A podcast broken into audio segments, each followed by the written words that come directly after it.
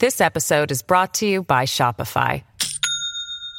Do you have a point of sale system you can trust, or is it a real POS?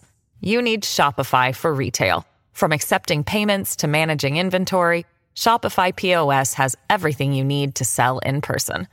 Go to shopify.com slash system, all lowercase, to take your retail business to the next level today. That's shopify.com slash system. This episode could contain profanity. It's up to me, I guess. Your Saturday could contain a Gist newsletter. To sign up for it, our once a week newsletter, go to slate.com slash gist news. It's Friday, April 12th, 2019. From Slate, it's The Gist. I'm Mike Pesca. Lots of focus on that HBO show, The Young Pope, the bad guy from Captain Marvel, also the Vicar of Christ on Earth. I get it. Oh no, did I just spoil Captain Marvel? Oh wait, did I just spoil the afterlife? My bad. It's not the young pope we should worry about, folks. Tis the old pope. Pope Benedict XVI, former Cardinal Ratzinger, came down from his retirement villa on the hill and let the current church have it. His issue? Sex. Sex and the gays. Here is Pope Benedict's explanation of the priest pedophilia scandal. Liberalized attitudes in the 1960s. He cites the sexual revolution, which he described as all out sexual freedom, one which no longer conceded any norms. And coming in for special disapproval was a film released in Germany, sponsored by the Ministry of Health. The year was 1967. Here is the American trailer for that film, Helga. Helga, for the first time, brings you the complete, intimate love story of a young girl, her man, and her child. From the actual moment of conception through the actual birth of their baby. Parents, because of certain revealing scenes, we suggest that you first see Helga. Of Helga, Pope Benedict writes The matter begins with the state prescribed and supported introduction of children and youth into the nature of sexuality.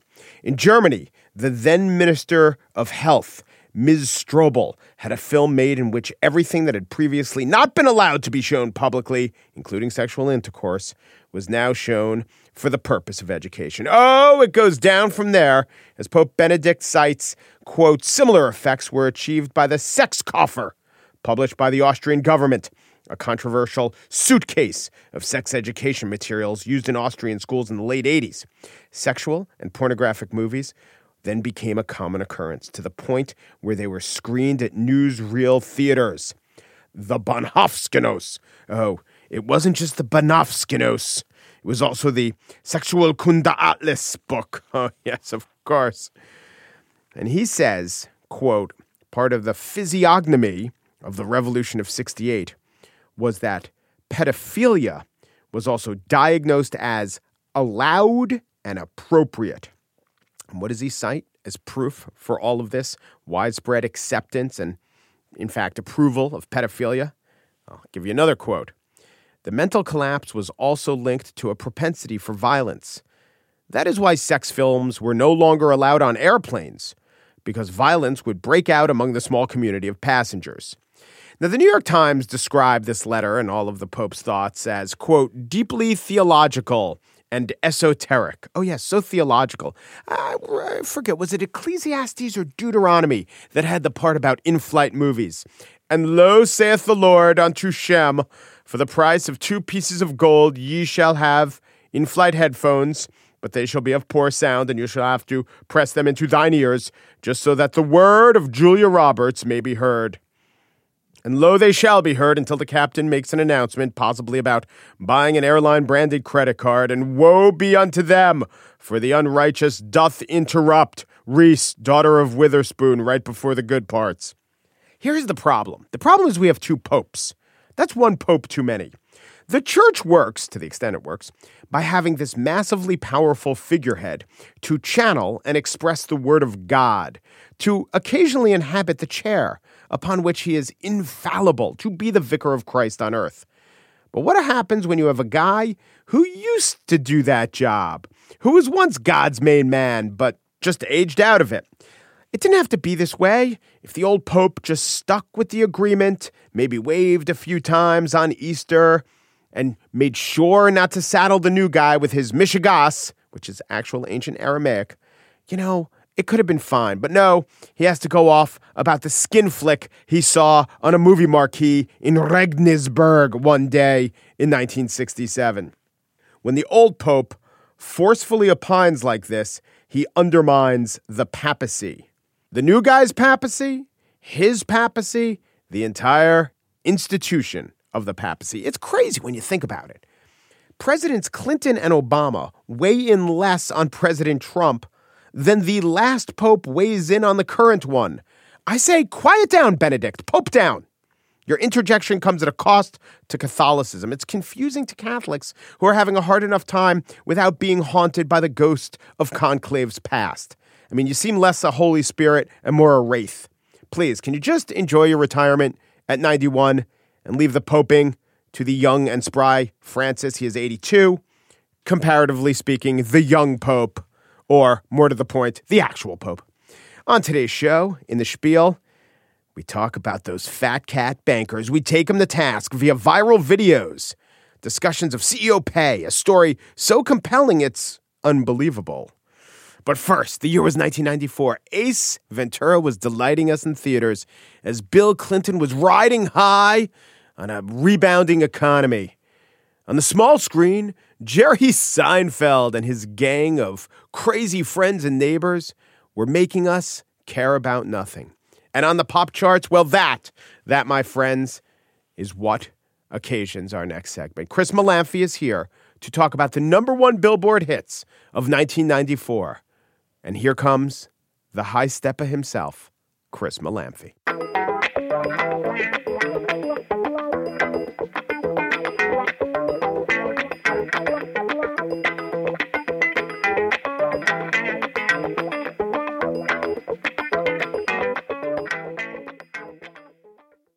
This episode is brought to you by Shopify. Do you have a point of sale system you can trust, or is it real POS?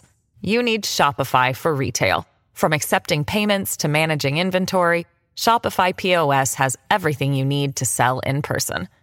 Go to shopify.com slash system, all lowercase, to take your retail business to the next level today. That's shopify.com slash system. 1994 was a big year for Mike Pesca. The Knicks were in the NBA Finals. The Rangers won their first championship in 40 years. I'm probably boring you.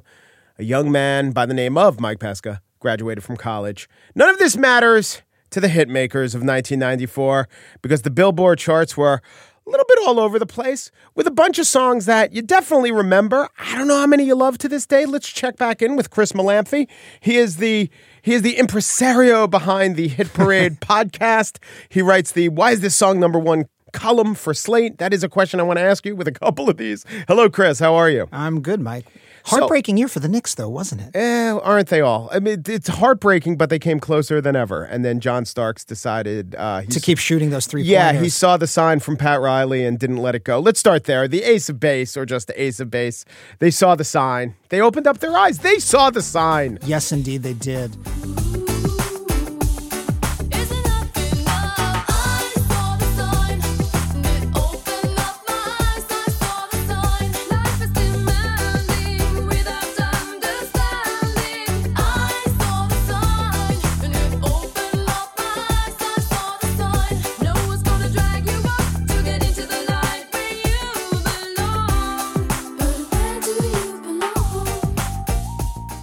Is a great song to sing along in a car. This may sound improbable, but Ace of Base had both the number one single and number one album of 1994, with arguably music that could not sound less like the cutting edge of what 1994 was. I happen to like the sign. It's a very chirpy, catchy, charming little pop ditty. Yes. But that it, lyric with so many stars also gets to me. I get a lot of stars. Yeah, it's got wonderful Swedish pronunciation.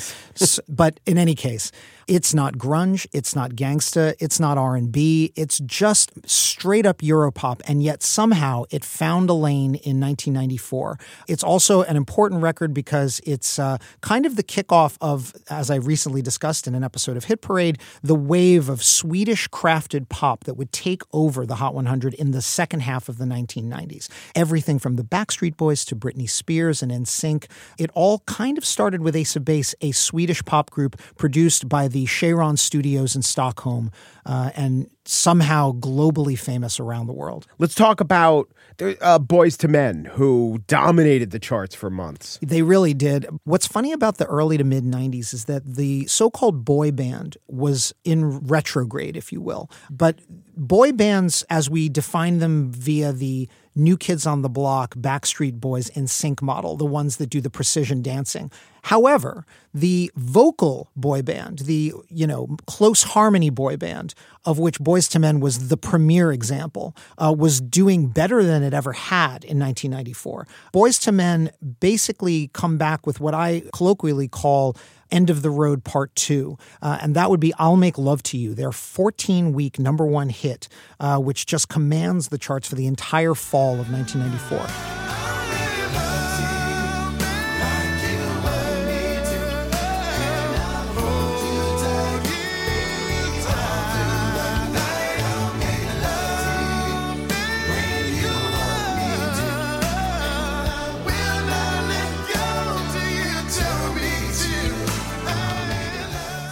The reason I call it End of the Road Part 2 is because, like that 1992 number one hit, which spent 13 weeks at number one, this 14 week at number one smash was written 14 weeks, 14 weeks written by Babyface of yeah. L.A. Reid and Babyface fame. This is peak Babyface. Uh, he uh, would go on to score a number one hit in early 1995 with Madonna called Take a Bow.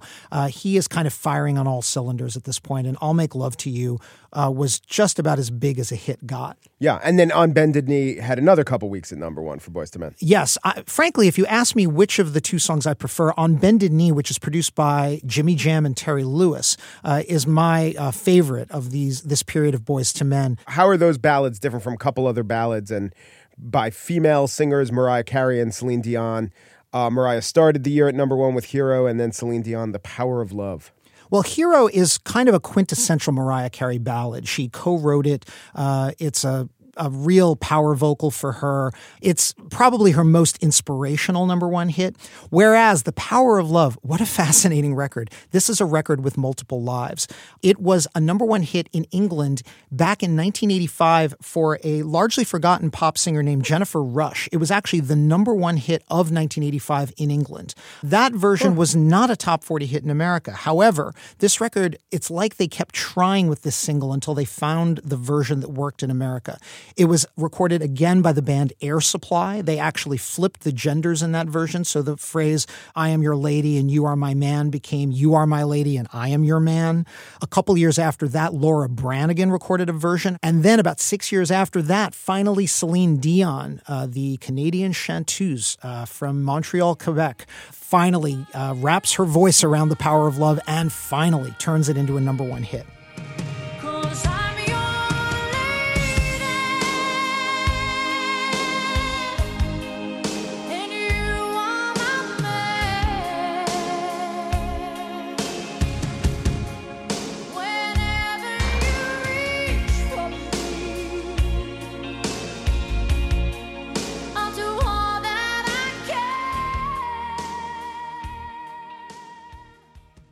There was a Bryan Adams song that he did with Rod Stewart and Sting for a movie called The Three Musketeers. And I think the point of the song in the movie was both essentially look, it's not very good, but there are a lot of famous people in it.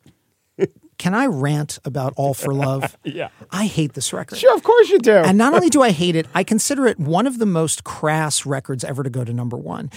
The creators of All for Love all but admitted this. If you read the Billboard Book of Number One Hits, right from the opening paragraph, they're confessing. And by the way, the three creators, the songwriters, are Bryan Adams, one of the singers of the song, uh, Michael Kamen, the well known film composer, yeah. Uh, and uh, a very famous producer, Robert John Mutt Lange, who in the 80s produced everybody from ACDC to Def Leppard. So he's, yeah. but he went on to marry and produce Shania Twain. So he's kind of a multifarious producer who's worked across genres.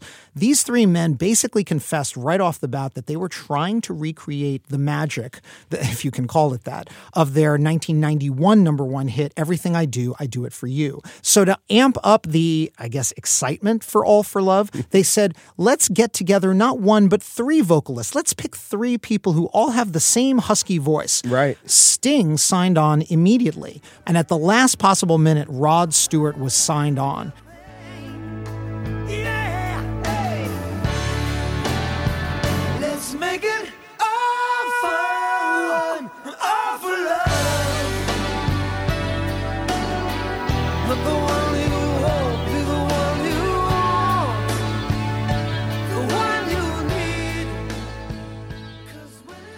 And of course, the title of the song, All for Love, is part of what makes it so crass. Uh, the l- famous line from uh, the original Dumas story of the Three Musketeers is all for one and one for all. Reportedly, when he heard that line, Mutt, Robert John Mutt Lange, the producer, said, quote, It's pretty good, but I can't see them dropping their knickers for it in Kansas. Hey. And so they renamed it All for Love. Well, a man in the news and not without controversy. R. Kelly had uh, five weeks of bump and grind, four weeks of bump and grind at number one. Five weeks at number one on the Hot 100, his first number one hit, and wow. 12 weeks at number one on the R&B chart. Folks, uh, we're all talking about R. Kelly right now, rightfully, uh, given the surviving R. Kelly docu series on Lifetime. But lest we forget, the man was an enormous hitmaker in the '90s. It's why people uh, gave him a pass as long as they did. And Bump and Grind uh, was right from the start uh, his, you know, bid for sexed up hit music fame. It was such a big hit that when Billboard did a survey at its centennial in 1994, when the magazine was 100 years old, and they ranked all of the songs that had hit number one on the R&B chart, "Bump and Grind" actually came in number one. Whoa! Because it had spent a dozen weeks at number one, longer than to so that. Was this date. just an empirically designed chart, or were they weighing in on the quality of the song? It's you know, it, it was an empirical chart. It was yeah. all about data, and frankly, I'm always a little skeptical of these you know sweeping charts Billboard does when they try to combine charts from many decades because chart methodologies change. But let's at least acknowledge that Bump and Grind was an enormous, enormous hit, particularly on the R&B side. So uh, here comes the hot stepper, or hot stepper is, is how Ini Kamoze, is that how he says it? Yes, and Ini Kamoze, uh, he's a Jamaican artist, as you might have gathered. yeah. Um, and he's also a lyrical gangster. He's a lyrical gangster understand. and a murderer, metaphorically speaking. yes, yes, yes. Um, here Comes the Hot Stepper is such a fascinating number one hit. It's it's an improbable hit, and it's probably one of the most Jamaican records, most dance hall centric records that's ever gone to number one on the Hot 100. Excuse me, Mr. Officer.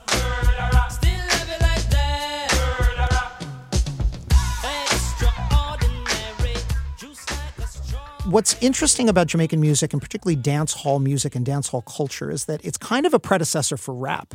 Dating all the way back to the 60s and 70s, you have these sound systems and rhythms, not rhythms, rhythms that are shared among multiple DJs, multiple sound systems.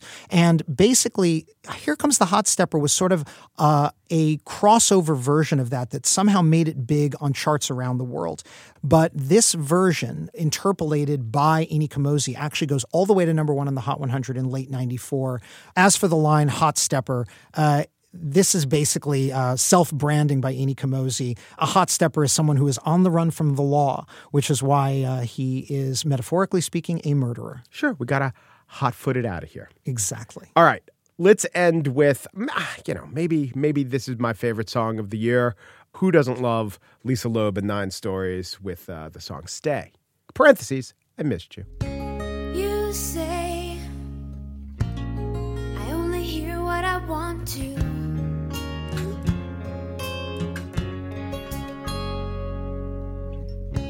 You say I talk so all the time so.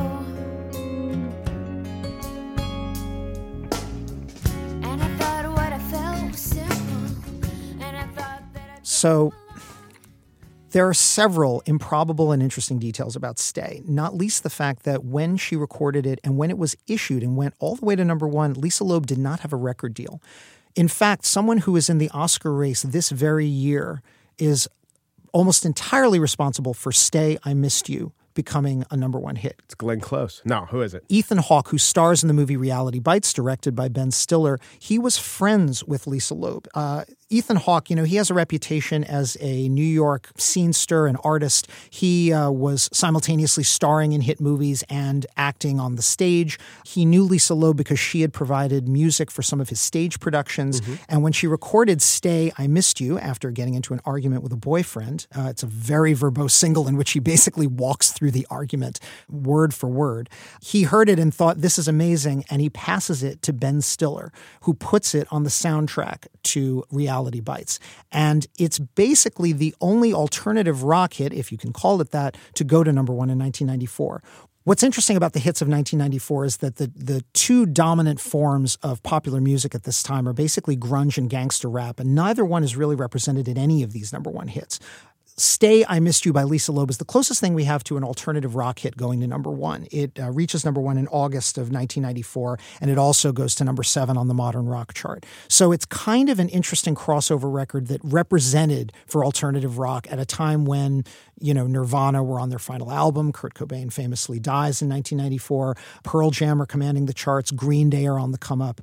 And yet, really, the only alternative rock number one hit in 1994 is Stay I Missed You, this rather gentle acoustic ballad from Lisa Loeb. So why do we even consider it uh, alternative music? Because of the Reality Bites tie-in, and it just feels of that vibe. Yes, because anything that sounded like this in 1994 would be tagged alternative rock. But you're right to ask the question. Frankly, if this song had come out a decade earlier, it might still have been a hit, and it simply would have been called pop.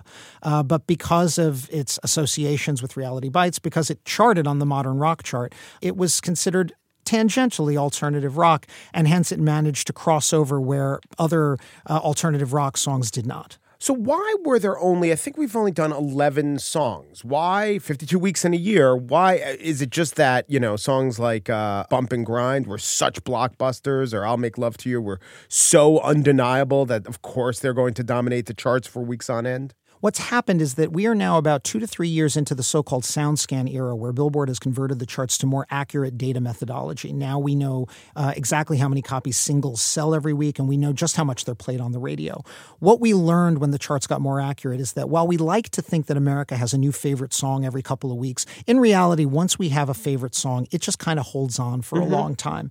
Uh, moreover, uh, we're now in the middle of the 90s when some songs just aren't being released as singles. A big reason why there aren't more alternative rock songs topping the charts is that many of those alternative rock songs from the likes of Pearl Jam and Green Day are not being released as retail singles. And as per the rules on the Hot 100 at the time, they were not eligible for the chart. Oh, so even if the radio was playing them and the chart is derived in part from radio play, if it's not available as a single, we're not going to put it on the charts. Exactly. Now, of course, this seems quaint uh, in our modern era where not only is every album cut on iTunes for sale, but yeah. everything streams and basically any song that streams can hit the Hot 100. But at the time, uh, the Hot 100 was literally a singles chart. It was a chart meant to track songs that were available for sale in retail stores. And in 1994, the songs that were commanding that metric were things like I Swear by All-4-One, I'll Make Love to You by Boyz II Men, The Sign by Ace of Base. It's what was available in record stores and legitimately was getting played to death on top 40 radio. Do you have a preference? Do you have a preference for, look, the, this is a true accounting of the number one songs, or do you, like me, enjoy a little bit of the dynamism? It's good to have a new number one song for a few reasons, uh, every couple weeks at least. So, as a chart fan, I like it when the number one spot turns over. I will say that as the guy who writes, Why is this song number one for Slate? I don't mind getting a break every few weeks. When we have heavy turnover in the number one spot, I am a very busy man. So, uh, turnover is good in moderation. How about that for an answer? it, it is good. Well, Chris Molanphy was here. He was one of the many lot of stars who we checked in with in 1994. Why is this song number one is a column he writes for Slate and check out his Hit Parade podcast. Thanks a lot, Chris. Thank you, Mike.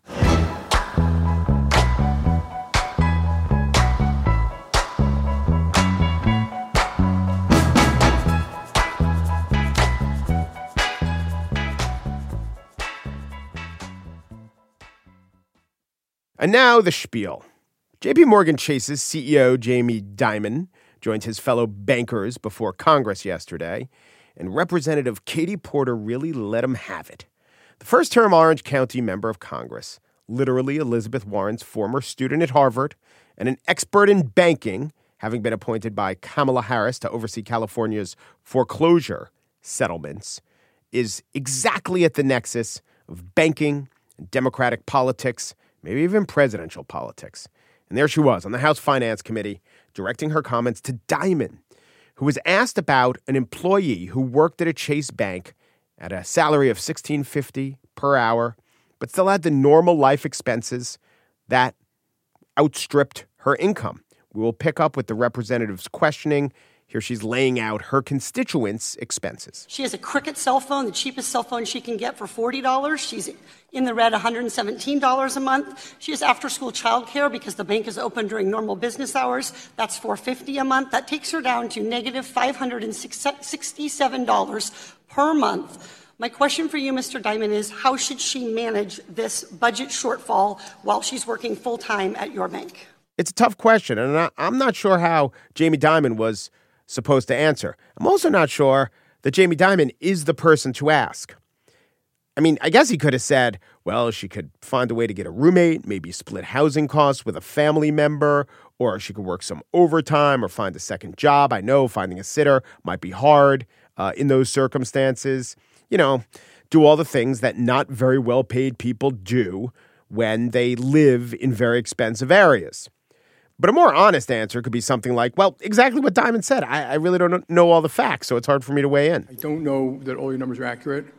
That number is a start is it generally a starter job? She is a starting employee. She has a six-year-old child. Okay, this is her first job. you can get those jobs at a high school, and she may have my job one day. So she, she may, but Mr. Dimon, she doesn't have the ability right now to spend your $31 million. I'm totally sympathetic. She's- ah, and there's the nub of it. See, Jamie Dimon was paid a lot last year. $31 million. JP Morgan Chase had a great year, 8.3 billion in profit. He was the highest paid employee. The lowest paid employee is they're making 16.50 an hour. That's a big gap. Or if you look at it another way, the minimum wage in California is $11 an hour. So She's making 50% more than the California minimum wage, not because JP Morgan Chase is so nice, because she's paid competitively for others who are doing a job like her in the area where the job is to be done. Also, JP Morgan Chase is known as a pretty good employer in terms of giving out good pay within their industry and good benefits. You know, part of it is because they want to see themselves that way, part of it is because they can't afford it. But there are deeper questions here. I get this woman makes not a lot of money. I get Jamie Dimon makes a lot of money. But those two things aren't as interconnected as they may seem. JP Morgan Chase is not like Walmart. They're not a company that makes its profits by squeezing workers for efficiency. The average pay, well, forget average because Jamie Dimon really skews it. The median pay at a company, financial company like JP Morgan Chase, is really, really high. So is the theory that his high pay is correlated to her low pay is the theory just basically, hey, he can afford to rip off a couple hundred dollar bills and throw it her way? Uh, I guess he could. He could probably pay her $30.5 million and still live quite comfortably. It's not how economics works. Management doesn't pay labor as much as management can afford to pay labor. They pay what they have to pay to get the job done. If they're like JP Morgan, they might pay a little bit of a premium because they want to promote their brand and their self conception that they're responsible employers. What if Jamie Dimon was like the CEOs of Google, or better yet, John Mackey, who pays himself a dollar uh, for running Whole Foods? I mean, this is before they sold it to Amazon. He still makes the dollar. He doesn't need to have a high income because he has all that stock. Well, people who work at Whole Foods, I looked it up in the area, they the salary for assistant grocer is 1450. So that person would make less than the person Katie Porter talking about, but it would be okay because the CEO is making a dollar. How about this? Let's talk another California example. Steph Curry, Golden State Warriors, makes $34 million. The guy selling sodas at the Oracle Arena makes probably $11 an hour. So what? Okay, Steph Curry is an employee too. You want to compare the soda guy to the owner of the Warriors? Sure, yeah. Joe Lacob is enormously wealthy. The soda guy still makes $11 an hour. Is it Lacob's wealth that causes that wage to be so low? I mean, I guess you can argue, yeah, in a general or Marxist sense, but really, I mean, the real answer that Jamie Dimon could have given, or the policies that Katie Porter does pursue, is something like people that make an enormous amount of money should be taxed at a fairly high rate so that people who make a very small amount of money can live. But guess who decides on the tax rates? It's people like the congressman, not people like Jamie Dimon. Katie Porter is rightly a huge critic of the tax cuts that passed. Jamie Dimon was a huge beneficiary of those tax cuts that he advocated for. But he's also for a type of universal basic income. And even if he weren't, his wealth does not correlate to the levels of pay at the lowest rung of his company. So after the exchange between Porter and Dimon, which went viral, Porter tweeted a screenshot of her holding up a dry erase board showing her math, like Tim Russert on election night. So, you know, dry erase board, authenticity. And there at the top line was bank workers' yearly salary, 35000 and then it said after taxes, 29100 Well, what entity was responsible for that $6,000 in tax payments? Jamie Dimon? No, he was the one who was responsible for paying her $35,000. The entity that collected the $6,000 was Miss Porter's entity, the federal government. I'm for taxes. I'm not against taxes. But the making ends meet equation needs to be concentrated there to some extent. Or the $450 a month for after school care. The government can provide that or the $1,600 in rent. That is the market rate, but there's very little affordable housing in Orange County. Orange County, by the way, is an enormously expensive housing market. Her $35,000 salary would be a living wage for a single person in Orange County or for a family with one child if there were another adult making $16.50 an hour in that house. I think it's a shame, but it's not a shock that single moms with high school educations who live in one of the most expensive housing markets in the country are going to struggle. It shouldn't be this way. It is this way. It doesn't really have a lot to do with Jamie Dimon's take home pay. I mean, I guess you could argue his pay was so high because profits were so high, and profits were so high because of the tax code, which was overly business friendly. I agree with that. But that, Congresswoman, that's more of a your people problem than a his people problem. Two more things on this. One, I think Jamie Dimon might be worth $31 million. Like, you're not going to want to hear this. I don't want to admit it, but in the sense that he likely returns a lot more than $30 million a year in value to his company. And he's worth $30 million more than the replacement level CEO. It'd probably have to be, you know, 27, something like that, million more than the replacement level CEO. You got to pay that guy a couple million dollars to run, I don't know, what, what, what's, what's JP Morgan Chase? It's nearly a top 10 company in terms of market capitalization. You know, $30 million is one hundredth of 1% of JP Morgan Chase's worth there's good indication that he's worth 30 million and it's this. 5 years ago he, he announced he had throat cancer. It's not like JP Morgan Chase stock cratered but it went down. It went down a little more than 50 cents. Yeah that was still a loss of well over a billion dollars. That's the economic calculation how we make it as a society as a government as capitalism.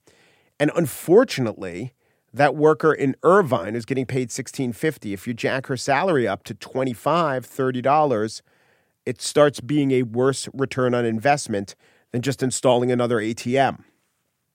There is one other thing. Remember, I said two things? There's one other thing. I think I should tell you this. That woman who works at JP Morgan Chase in Irvine, she doesn't exist. Katie Porter made her up, which is weird because Jamie Dimon clearly thinks that she was real. So did I. I bet you did too if you heard that clip or saw it the first time going viral. Here is Jamie Dimon seeming to want to help this woman. You have a lot I'd of love to call her up and have a conversation about her financial affairs and see if we can be helpful. see if you can find a way for her to live on less than the minimum that I've described. Just be helpful.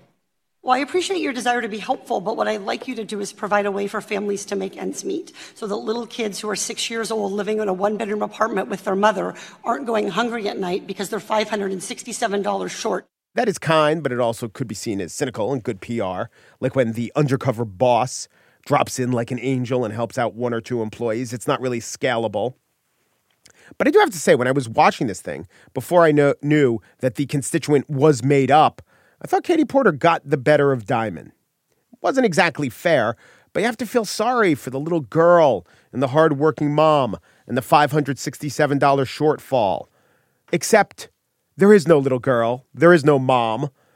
Because when CNN asked Katie Porter, Can we speak to this constituent?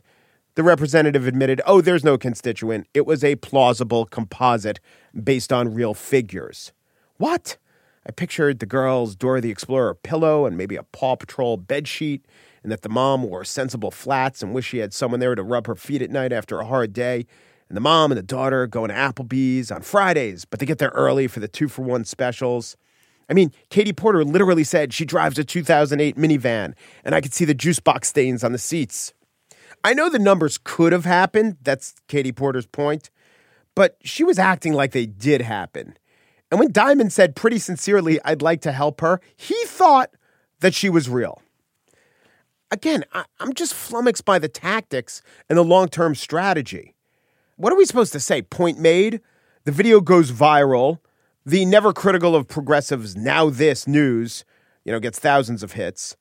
I, I, I to see the margin in drawing in all of our eyes, only to undercut your argument with the revelation that it's based on fiction.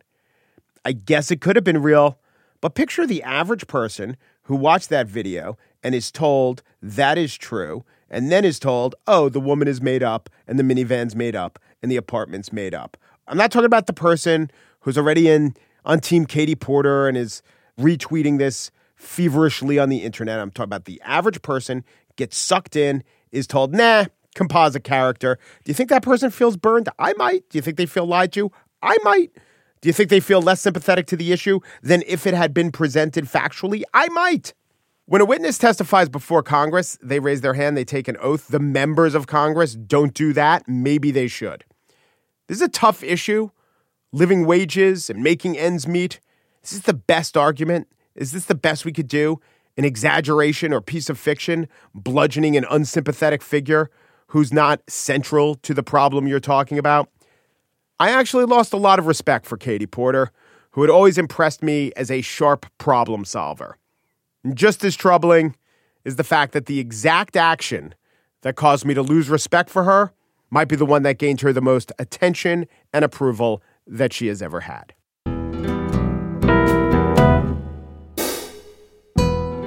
And that's it for today's show that just was produced by Pierre Bienaimé and Daniel Schrader, who wonder if Benedict really wants Francis to hit back, and eventually they'll both employ a strategy of Pope on Pope rope a dope.